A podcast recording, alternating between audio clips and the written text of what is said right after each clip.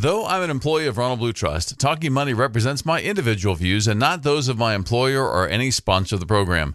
During the program, I may discuss market trends as well as specific financial planning techniques and investment ideas. These discussions are for general information only and are not intended to provide specific advice or recommendations to any individual or organization.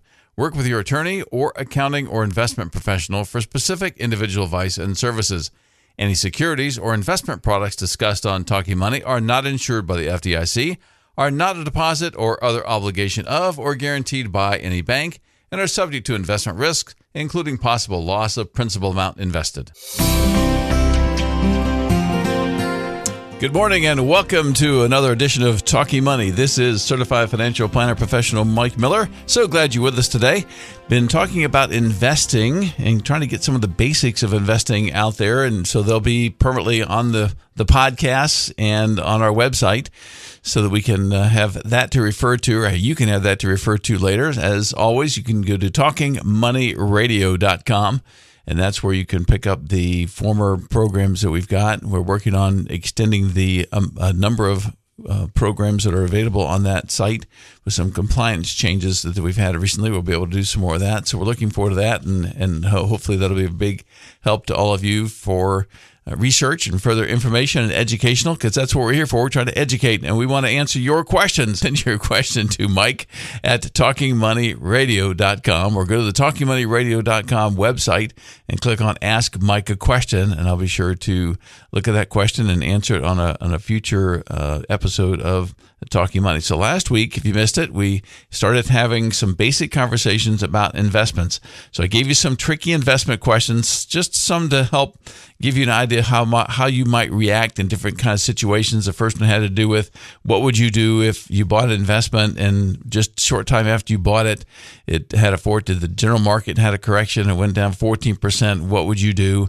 Would you buy more of it? Would you hold on to it? Would you sell it? That kind of thing. The other question had to do with you've reached a the ten thousand dollar plateau in a game show. Would you keep going? Would you take the money and run? And I gave you several scenarios on that. We also talked about uh, the uh, a common statement that we that I've heard over the years that I've been in the financial planning wealth management business is risk is fine with me as long as I don't lose anything. Well, you know, uh, and, and, and unfortunately, that's why people look at risk is is primarily with the volatility, the chance of losing money, as opposed to, in addition to that, you always need to be thinking of the other risks. I call them a stealth risk because the, it's a risk that you don't see and it happens slowly over time, and that's the loss of purchasing power.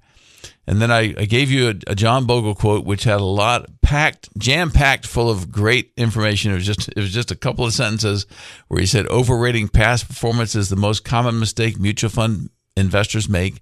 And I have to add to that, and pretty much any other investment. It would even be true with uh, with real estate, any kind of investment, because um, it's just the way we, a lot of us are wired. Then he says, giving inadequate weight to risk, however you measure that risk, would be number two. And being willing to shift funds too quickly would be number three. And a lot of people listening buy real estate. You don't buy stocks, you don't buy bonds, and that's fine. And but I think in real estate, you'd have the same type of of mistake being made. People trying to move things too quickly. If real estate was priced by the minute or by the second, like stocks and bonds are. Now, the private credit and private equity is not priced by the minute. Uh, there's there's other uh, negative issues with that with the liquidity, but your hope, the hope, of course, is that over time you will more than make up with the lack of liquidity by a higher return. And just like with uh, annuities, uh, you, are not going to have as high a return. Sorry, as much as they may tell you you're going to have a higher return, I, have never seen it, and maybe it's out there, but I've never seen it. You're going for the safety on that, so the chances of you uh, actually losing money, unless you get that money out early then you've got a guaranteed, most annuities have a guaranteed loss for the first uh, seven, eight, nine, ten years as that surrender charge goes away. That's a guaranteed loss. So you factor that into your total return because that's just part of how the return is calculated. Another thing we talked about was what do the pros do? So we've got had different comments from different uh, investors, major investors that you've heard of, that talked about um, what th- what they do and how they invest. So if, so if you missed that, there you go. Back to talkingmoneyradio.com and listen to it. And then there's a magazine. So you've got Forbes, Fortunes, Kiplinger's, you've got Money Magazine. And my caution there was to make sure that if you were going to uh, buy a magazine like that, because you were looking at maybe some advertisements that they sent you or something else that you saw that gave an indication that they knew what they were doing and they, they could really help you decide how to invest next. So my encouragement there was to go back several years and pull out some old copies of whatever magazine, whatever newsletter, especially some of these newsletters that get uh, put out there from these people. And, and I would stay away from any anybody that sends you an email that has like a 45 minute narrative about why you should buy their newsletter. I mean, if it, if it takes them 45 minutes to convince you, and they keep on saying in that in that um, interview or that that recording that okay, coming up, we're going to explain to you why we're the best thing that you why these things you shouldn't do or why we're the best things in sliced cheese, whatever it is, and then they keep going and going and going. I've I've been subject to those, and, and probably the longest I've gone into it, maybe 20 minutes. I said, This is ridiculous. If it takes them that long to convince me I should be doing something with them, then I'm not going to do it. Uh, and and they're they're trying too hard. Um, thoughts on on forecasting? Some of the, the people that talked about you know, what to, you know, watch out for how much the um, the people who act like they're in the know they don't know. I I went through some industry equity return assumptions over the next ten years. We talked about that last week, and just the big question: Who do you believe? And that's why you you research and go back and and really listen and and read more than one source and gives you a little better uh, perspective on how different people are thinking. And don't read the ones that all think alike.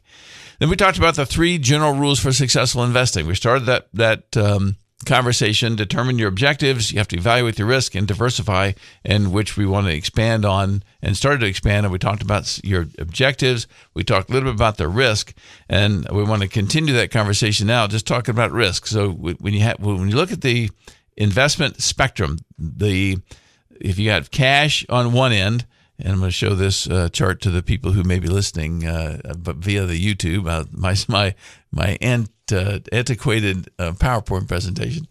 Um, on, on the left side, with the lower risk and lower potential return, you got cash alternatives. So that's your CDs, that's your money market accounts, that's your treasuries, your short term treasuries, and, and really long term treasuries now have have the lower uh, lower return on them. The higher, the further you go, and we'll talk about this a little later in the in the program today. The the further you go out on the duration or the maturity, the more volatility you have, the more subject uh, your investment is to interest rate changes. And I want to explain how all that works uh, a little bit later in the program. So you got the cash, then then you move over on the on the risk spectrum, and you say a fixed interest is next. So that's be your longer term CDs, your longer term treasuries, that kind of thing. And then you have your bonds, and there's all different kinds of bonds. You have very conservative bonds, which don't pay as as much, to the more uh, aggressive. Um, higher yield bonds, which we used to call junk bonds, we now call higher yield bonds. It sounds so much better. Um, but there's more risk to those because you've got um, the higher return. So you have the higher return. Obviously, if somebody's willing or has to pay a higher return to borrow money, there's a higher risk there. That's the only reason they would be willing to do that is because they were higher risk. That doesn't mean you're going to lose the money. And if you spread that higher risk out amongst a lot of different uh, offerings, then you're lowering the risk because the odds are, especially if you're using a professional money management, uh, you've got a, a professional money, uh, money, manager looking at your mutual fund, or you got an index fund that just uh, invests in the uh, broad spectrum of those kinds of bonds, you're going to reduce the risk there as well. And then, of course, on the far right, where you'd have the higher potential return, higher risk, you've got your stocks, that kind of investment. Even, but even in there, there are lower risk and higher risk stocks. So there's a whole uh, bunch of options in there. And one of the things I, I like to caution, I don't like about this slide, it says higher risk or lower risk.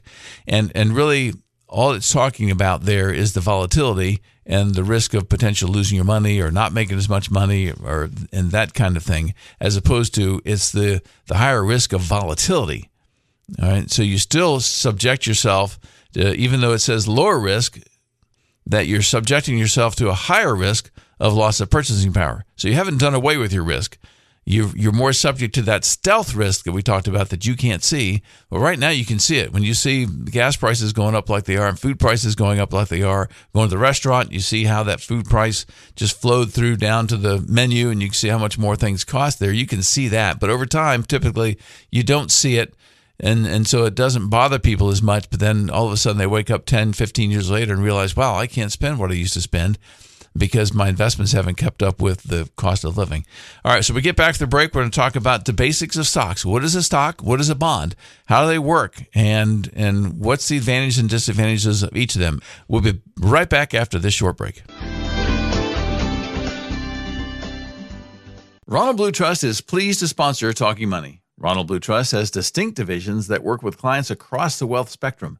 One division is Everyday Steward, which serves clients who are just getting started to those with an investable net worth ranging from 100,000 up to a million. For those desiring objective, biblical principles in their investments, cash flow management, financial planning, which includes retirement, insurance, tax, and estate, and their giving, Ronald Blue Trust's Everyday Steward advisors can serve as their clients' stewardship coaches so they can focus on living a life of purpose. For more information about Everyday Steward and the other divisions of Ronald Blue Trust, they can be found at ronblue.com. Now back to Talking Money. We're coming up at about 20 minutes after the hour here on Talking Money. This is Mike Miller, your host for today. So glad you're with us. Been speaking about, talking about uh, investments last week and this week. So you can always go to talkingmoneyradio.com to pick up uh, the recordings after we're through today. And many people listen to this as a podcast, which, uh, of course, is now the thing. You know, we got live radio and then we got podcasts. So we've got, a, I think, a good combination where we can do both of those things. So, talking about different types of investments, anywhere from from uh, the cash equivalents like Uh, money market accounts, checking accounts, those kind of things, all the way to stocks and the different levels of risk of volatility in, in those investments. So, just to give you some basic background, because I'm not going to assume that people really understand the difference between even a stock and a bond. So, what is a stock? So, if we if we look at how a stock gets established so a company decides, even if you take it from just a local, not not a major company. Let's just say it's a local uh, company. Somebody wants to start off, and there's several people involved in starting this business, and they put their money into the business. They say, okay, we're each going to put in fifty thousand, or we're each going to put in hundred thousand, or a million, whatever it is. And in return for that, we want shares of stock. So it shows my ownership. That stock shows my ownership in that particular company.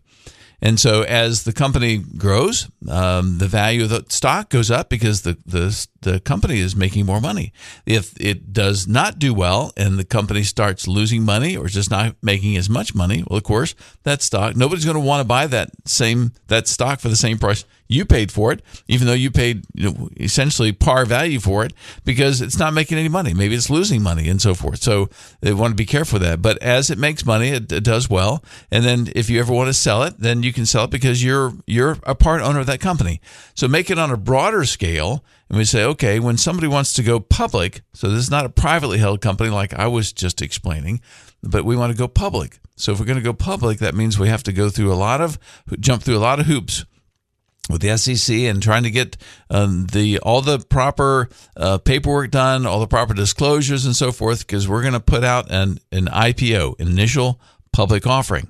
So in that initial public offering, and usually it's handled by investment bankers, and they may they may uh, divide the potential number of shares that are about to be sold to various different uh, brokerage houses. Usually, it's the major uh, wire houses that they go to, and people say, "Okay, I want to I want to be one of the first ones to buy into the stock." It's not always the best thing to do.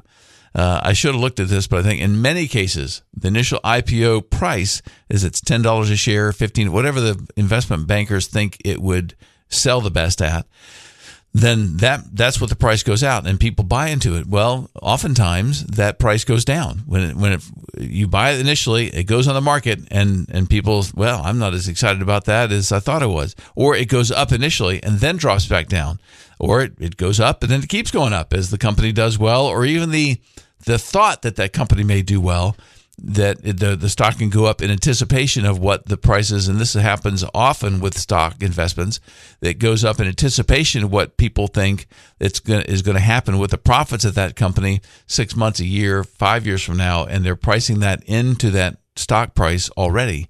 So you're an owner of the company. That's all that is. So now it's a public company, so you own it with a lot of other people.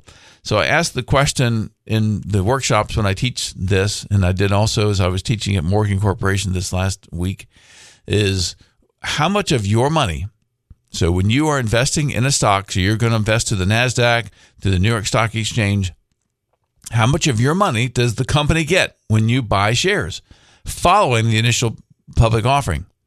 Well, the answer is zero because you're buying your stock from somebody else.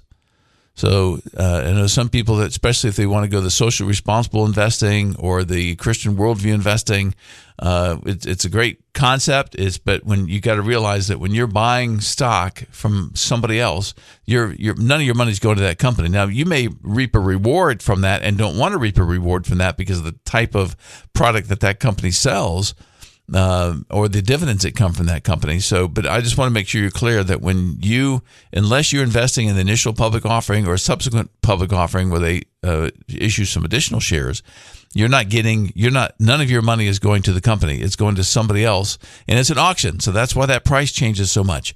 And we've seen that happen, especially uh, this year to date. Is you see the the wide swings in the price going up and down because it's based on an auction. It's not necessarily based on what a, um, a, a company is actually valued at. So the price changes, but not necessarily the value. And, and that's important to remember when you're looking at investments in, in stocks is that stocks are are identified as either a value stock or as a growth stock. And there's different criteria for each of those. But typically, the value stocks are going to be the lower price to earnings. They're, they're priced at a, a better um, price to the what the value is than a growth stock. So a growth stock could be anywhere from a price earnings ratio of let's say you know 30 up to you know I've seen two 300 price per earnings. You know, so that multiple is so high, it's the the, the odds that that company's ever going to go make enough money to make up for that and ever get to a reasonable price earnings ratio is pretty low. The price is just going to come down eventually, which happened in the tech bubble back in the late uh, 90s when the tech bubble burst, that's what was happening. You had a lot of these companies that were being priced way, way higher than what they were worth. And then once the tech bubble burst, the things started to really drop fast and you got back to some normal multiples. But people sometimes will look at stocks as gambling, and you can use it as gambling. But if you're investing it like you're an owner, I'm not investing to make a quick buck, but I'm investing in that company because I, I, I think this company has good potential long term uh, profit uh, gains that that I can benefit from. Then no, you're just you're just owned. You're just the owner of the company, as opposed to a loaner, which you would be as a bondholder. So keep that in mind. Stocks, yes, they're they're higher volatility, but that's where you get the the most risk and you really are the most potential gain. So you you really want to have times that you don't going to enjoy it, but you want to have times when the stock actually goes down in price. If if stocks only went up in price, then you you wouldn't have the same potential return as you do with with they are now, where they have that opportunity for downward volatility. When you have that downward downward volatility, it makes them riskier, and so you you want to have the reward. So the the less the risk, so you get to the fixed income, you get to the cash equivalents. There's virtually no risk of volatility there, but there's virtually no risk of of gain either. So that's where a good combination of the two is very important. All right, so bonds. So what's a bond? As opposed to a stock, you're actually investing in the debt of a government or a corporation. So the government being the U.S. Treasuries and the corporation being any a number of corporations, whether it's General Electric, IBM, or some smaller companies, Amazon or something that wants to. They typically say, "All right, I want to expand my company. We want our board. We want to expand our company." But we don't really have the resources to do that from our current profits. So, what we want to do instead of adding new owners, which we would do if we added additional stock, we want to take out loans. Well, they don't want to go to the bank. The bank either may not be able to give them that much money or the cost of what it might be at the bank uh, versus what it would be on the bonds and the long term nature of a, a bond contract as opposed to a uh, loan that you might have from the bank. So they put out a, an open market to say, okay, we are going to let whomever wants to, whoever can afford to, to buy our bonds. They might be ten thousand increments, maybe 100,000 increments, whatever they are, there you you buy that bond and, and essentially all you're doing is saying I in return for my money, the corporation says we agree to pay you X amount of interest for X number of years. If you hold that bond to maturity and if the company stays in business, then you, if it went out of business, you're in line before the stockholders. So that makes it a safer investment for a liquidation standpoint. After the after the lawyers and taxes, then you got the bonds, and then you got the stockholders if there's anything left. But from if as long as that company stays in business, then whenever it matures, then you're going to have you're going to get your money back the higher risk it is, or the higher risk that the company may not be able to make their interest payments, then the higher that interest is going to be, which is kind of odd, isn't it? Is that the, the more risky I am, the less I can afford it, the more I have to pay. And that has to do with individuals as well, which really is a good reminder for people to make sure that you maintain good credit if you maintain good credit, you'll pay less for all the loans that you want, but you got to make sure you pay them back. So that's all you're doing. You're sending your money to the company. The company's saying, I'm going to pay interest payments to you at the end of five years, 10 years, whatever that term is, then I will give you your money back. So we get back for the break. We're going to talk about what effect interest rate changes have. You buy a bond for 4%, interest rates go to 5. You buy a bond for 4%, interest rates go to 3. What happens to the the price of your investment in that bond during that time period? We'll get back after this short break.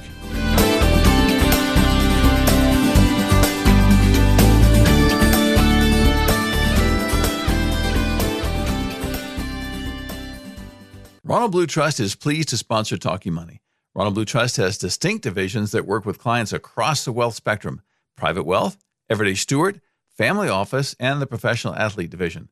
The company's largest division, Private Wealth, is designed to provide financial guidance for clients with an investable net worth of a million dollars or higher. Private wealth advisors can provide advice in many areas, including managing cash flow, growing assets while decreasing debt, overseeing investment portfolios, developing tax efficient estate and strategic giving plans and utilizing trust services if needed, all with the big picture in view. The Private Wealth Division has 16 offices across the United States, including Greenville. For more information on Ronald Blue Trust offices and the advisors serving there, please visit ronblue.com. Now back to Talking Money. Yes, and welcome back to Talking Money. You're listening to Mike Miller. This is Talking Money, which means we want to talk about money. We want to hear your questions. Send an email directly to me at mike at talkingmoneyradio.com. So we want to make sure you are informed and get an objective answer to whatever question you have. There's no question too stupid, no question uh, uh, too difficult. If I don't know the answer, I will find the answer. I've got an array of resources in our firm as well as the local professionals that we can speak with to get uh, the right kind of answer that you need. So we're talking about different kinds of investments last week and this week, and probably we'll we'll continue this conversation even some uh, next week. We talk about the different risk levels of different types of investments. I just spent the right before the break talking about stocks, the different uh, how's a stock work, and the basics of a bond. And one of the things that uh, people I think are not as um, aware of is how a bond price can change via interest rate changes. So, uh, as my, my one example would be to say, all right, you you buy a bond, you pay ten thousand dollars for a bond, and you pay three percent. You you get a um, three percent yield for that bond. So, if interest rates then, and yours is a, like say a ten year bond, so in ten years you're going to get your your ten thousand dollars back.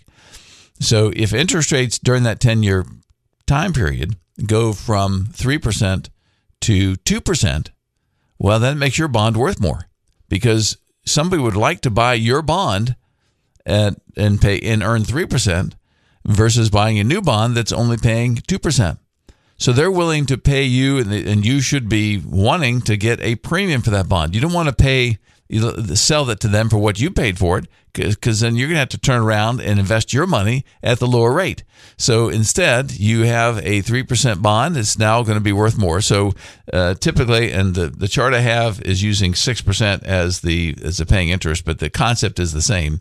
So if a, a bond, the, the value of a bond when interest rates rise 1%, if it's a five year bond, so it has a five year maturity, that bond's going to go from $1,000 to $959 if it's if interest rates go go uh, up.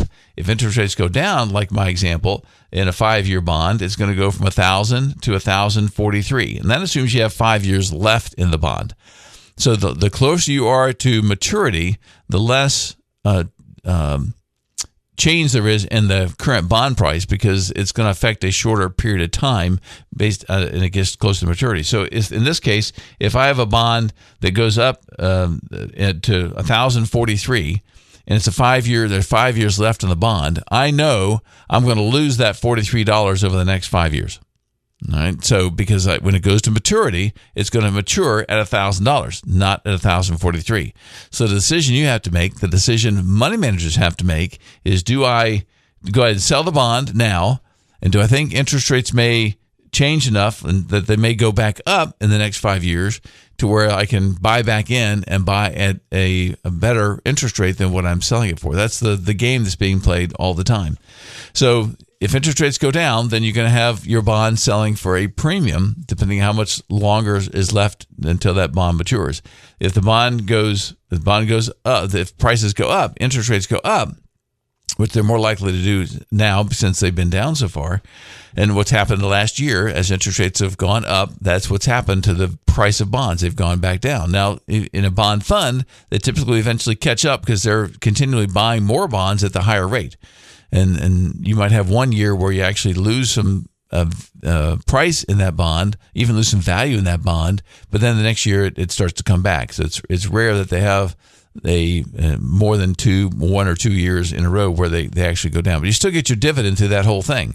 So if you were not looking at your statements and didn't see the the price changing, and you kept getting the same dividend, as far as you knew, the price stayed the same. The price did not change.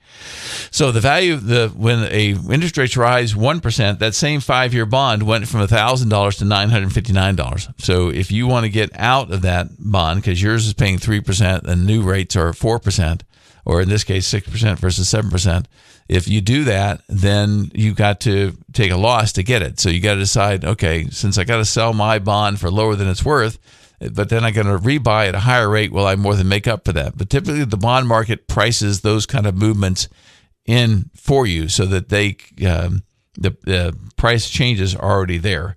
So uh, that's how interest rates and bonds uh, affect each other. And something I did not mention in the in the uh, stock portion that I think is a, a, good illustration. So some years ago, um, Dr. Rook and I were on the phone with a money manager of a firm that we were uh, looking at uh, adding to our portfolios. We've done a lot of the, the research on the number side, but we always like to talk to the money manager themselves. Who's the one pulling the trigger? Who's the one in charge of this of this particular investment? And so we were asking different questions, and, and Dr. Rook always has a bunch of questions to ask the, these money managers. But one of the questions is, what what is it that you have in place? What kind of procedure do you have in place if the stock if that company starts to go down, if your stock prices start to go down, what uh, what um, procedures do you have in place to help limit the downside, or how do you control that? And so this money manager, when I asked her that question, she her next question back to me was, and it's a question I'll, I I don't think I'll ever forget, is do you mean if the if the if the price goes down, if it goes down because of uh, price change or because of value change. All right. So if the stock just goes down in price, but the value of the company did not change, that's just the auction working where people are saying, I'm going to pay this or not pay that for a particular stock. And, and typically what happens then is over time, that price goes back up to meet the value. So the, in, in 08, do you think all the, the when the S&P 500 goes down 40, 45%, do you really think all the companies in that in, in the S and P 500 went down 40%? Their their value went down 40%? No, they didn't. Just the panicking part of the market made it go down that far. The companies are still worth what they were worth and, and, probably worth more. So that's where we felt it was a great opportunity, and you should too. When things like that happen, is this a great time to to buy into the market, not to panic and sell out of the market. We've had people do that. I I still remember one client that called me up and on uh, March the 6th of 2009.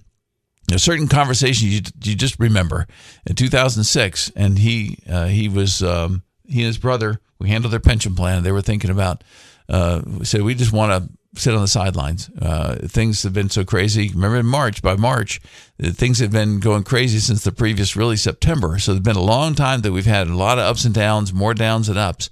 So it's just a scary time. So it was it was normal to think like, wow, let's just not do this anymore. And so I said, no, you really you don't really want to do that because then when you get out in, on the sidelines, then I'm going to have to tell you when I think you ought to get back in and I don't think you ought to get out because of especially where the price was now. I don't think you ought to get out because I think this is a good time to stay in or even buy more, uh, which we had done for client accounts back earlier in, in that year. And so, uh, and and consider it lucky. I don't consider us that smart. We just you're just going by the you're not trying to market time. You're saying, well, we just feel like it's a better discount now than it was before. It may go down more, but we know we're getting things at a good price, and we feel like a year or two from now it'll recoup and, and we'll be fine. Which indeed it happened. So when um, this particular client came in a few months later for review, um, then and the stocks had already started going back up. So by the end of 2009, stocks had made a, like a 30 percent uh, rebound, and, uh, and so it you you made up. You didn't make up for all the loss in that 2008 Great Recession, but you you made a good stab at it, and over a couple years we did manage to get things back. But you know you just never know what's going to happen. That's why good diversification is important when you're trying to decide how to invest your money because we don't know what's going to happen.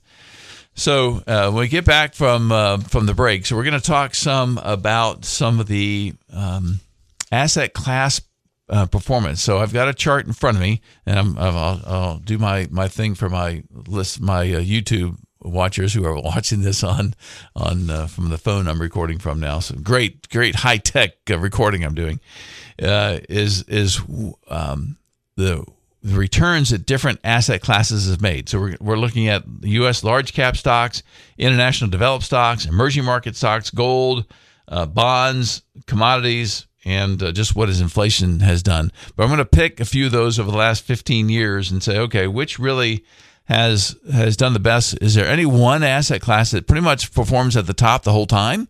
That we say, well, we ought to buy all those. Is there one that's always at the bottom? We see ought, ought to avoid those and I, I, know you can already tell where I'm going with this. There is there's no one investment that stays at the top or at the bottom, and which is why when you have a good diversified portfolio, there's almost always something in that portfolio that you don't like, something that's not doing well. But if, as soon as you move from the one you don't like to the one you like, is when the one you didn't like starts to do well and the other one starts to do poorly. So that's it. Just seems the way it has worked over the years that I've been in this business. So we get back to the break. We'll talk about that. We'll be right back. Talking Money is brought to you by Ronald Blue Trust. With nationwide trust capabilities, Ronald Blue Trust provides wealth management strategies and trust services based on biblical principles to help clients make wise financial decisions, live generously, and leave a lasting legacy. With over 11 billion of assets under management and advisement and a network of 16 offices including Greenville, Ronald Blue Trust serves over 10,000 clients in all 50 states through distinct divisions and offers services across the wealth spectrum in these key areas financial retirement estate planning, investment management and solutions, charitable giving strategies, personal trust and estate settlement, bill paying, family office services, business consulting, and institutional client services. More information about Ronald Blue Trust can be found at ronblue.com. Now back to Talking Money.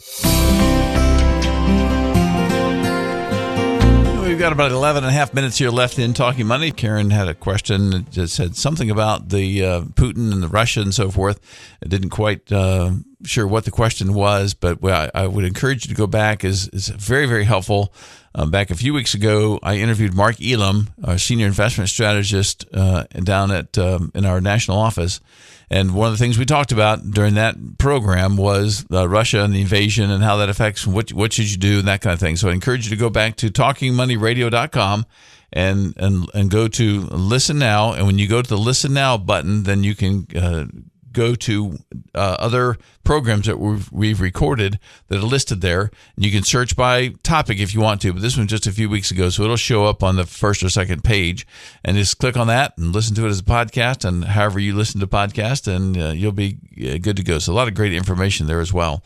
Uh, so we've been talking about investments and getting some of the basics of investments down last week and this week, and talking about um, stocks versus bonds and so forth. And Before the break, I was talking about the major asset class uh, performance. So we've got this chart that shows different uh, classes, and I mentioned them before uh, the break. So the ones there's a lot of different ways to track this. This particular one just tracks U.S. large cap, which would be growth and value stocks, international developed stocks, emerging markets, gold, bonds, commodities, which is just general commodity index, and inflation.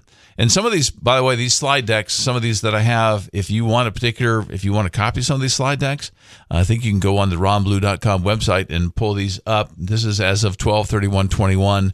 And so they'll, they'll get updated each quarter as, as more reports come out. But this comes from our ISG group down in Atlanta. Um, but it's um, approved for general distribution. So some of these I can send right out to you if you want. Just send your email uh, to, or just send an email, and then of course have your email address to the Mike at talkingmoneyradio.com and just say you want uh, the PowerPoint presentation, or if you want a particular slide that I talked about, then we can uh, just email that to you, and you can have it to your heart's content. Uh, but this one looks at those particular items What's interesting about this chart, I think it's one of the best educational charts that you can look at because it helps keep you in perspective on when to invest in something and when not to invest in something. So if I go back to 2008, the uh, list of investments, bonds, you know, that's that was not a good year for stocks. Remember the Great Recession, but bonds, the bond index was up 5.2%, gold was up 3.9. Inflation was essentially zero that year. Commodities were down 35.6%, the commodity index. U.S. large cap stocks were down 37%. In total, of course, a lot of these things went down more because they, when you take the first couple months of 2009, then they, they went down uh, even more than this. But this is for the calendar year 2008. International developed stocks were down 43, emerging markets were down 53. So the natural inclination, I think, is to look at that and say all three of those large cap, uh, international developed and emerging markets said this is this is crazy. Why am I investing that? I'm just going to get out because I can't take it anymore. All right, all right. So what happens if you did that? So the next year, 2009. Remember, emerging markets was down 53.2% in 2008. In 2009, it was back up 79%, which probably didn't quite make up for the 53.2, but boy, it sure did make a good stab at it. And if you if you just bailed out, you lost all that. Uh, and you, and you never have a chance to get that back, not in that rate, because it's going to be uh, a different year and different performance after that. The second best performing in 2009 was international developed stocks, which was the second worst the year before. And then commodities were next, and then U.S. large cap stocks were up 15% for, for the year. Uh, and if you took certain stocks that were up even more, when I mentioned 30%, I mean, stocks were up uh, a good bit. A, different index than that uh, was certainly up higher than that. And I remember our portfolios did really well. The stock part did really well that, that year, but that was goes back a long time ago. You know, what have you done for me lately? So it's it's just a good reminder. Like just because something's down now, if it's a good investment, you got to be thinking, well, should I really be investing more in that? As hard as that is, because I know it's very hard to do that. When you, it's easy to look back at a chart like this and say, oh, okay, I'll do that because you can see what it did the next year. But when you're in the middle of it, it doesn't feel that way. It doesn't feel like it's a good thing to do. So fast forward to 2018, which is not uh, the most recent year when stocks really did not perform well. Uh, so you had um, International developed stocks were down 13.4, emerging stocks were down 14, and large U.S. large cap stocks were only down 4.4%. Well, the next year in 2019, U.S. large caps came roaring back after 5.4. They were up 31.5. International developed stocks were up 22, and emerging markets were up 18.9. So you see that volatility in there. So that and that's the risk I think that is in different types of stocks is that risk of volatility and and the feeling that and and this is natural to do that when stocks are going down, we tend to think it's going to keep doing whatever it's been doing lately. So we feel like it's going to keep on going down. That's just human nature, I think. The same thing happens in reverse. And when people start getting greedy, stocks have been going up, going up, going up. We think that's what's going to keep doing, going up. Well, it's not going to do either one of them consistently or permanently. They're stocks. They're going to go up and down based on an auction that we have called the stock market. And, and I hear people talking all the time about it's a casino or it's a you know it's just a, a gamble and I don't I, I don't see it that way at all as I explained before the break stock you're an owner of a company and and that price is going to go up and down based on prices so unless you think that uh, you're going to stop buying toiletries, you're going to stop paying for electricity, you're going to stop buying gas, you're going to stop buying cars, unless you're going to stop buying everything. Well, these companies are still there making those products for you to buy.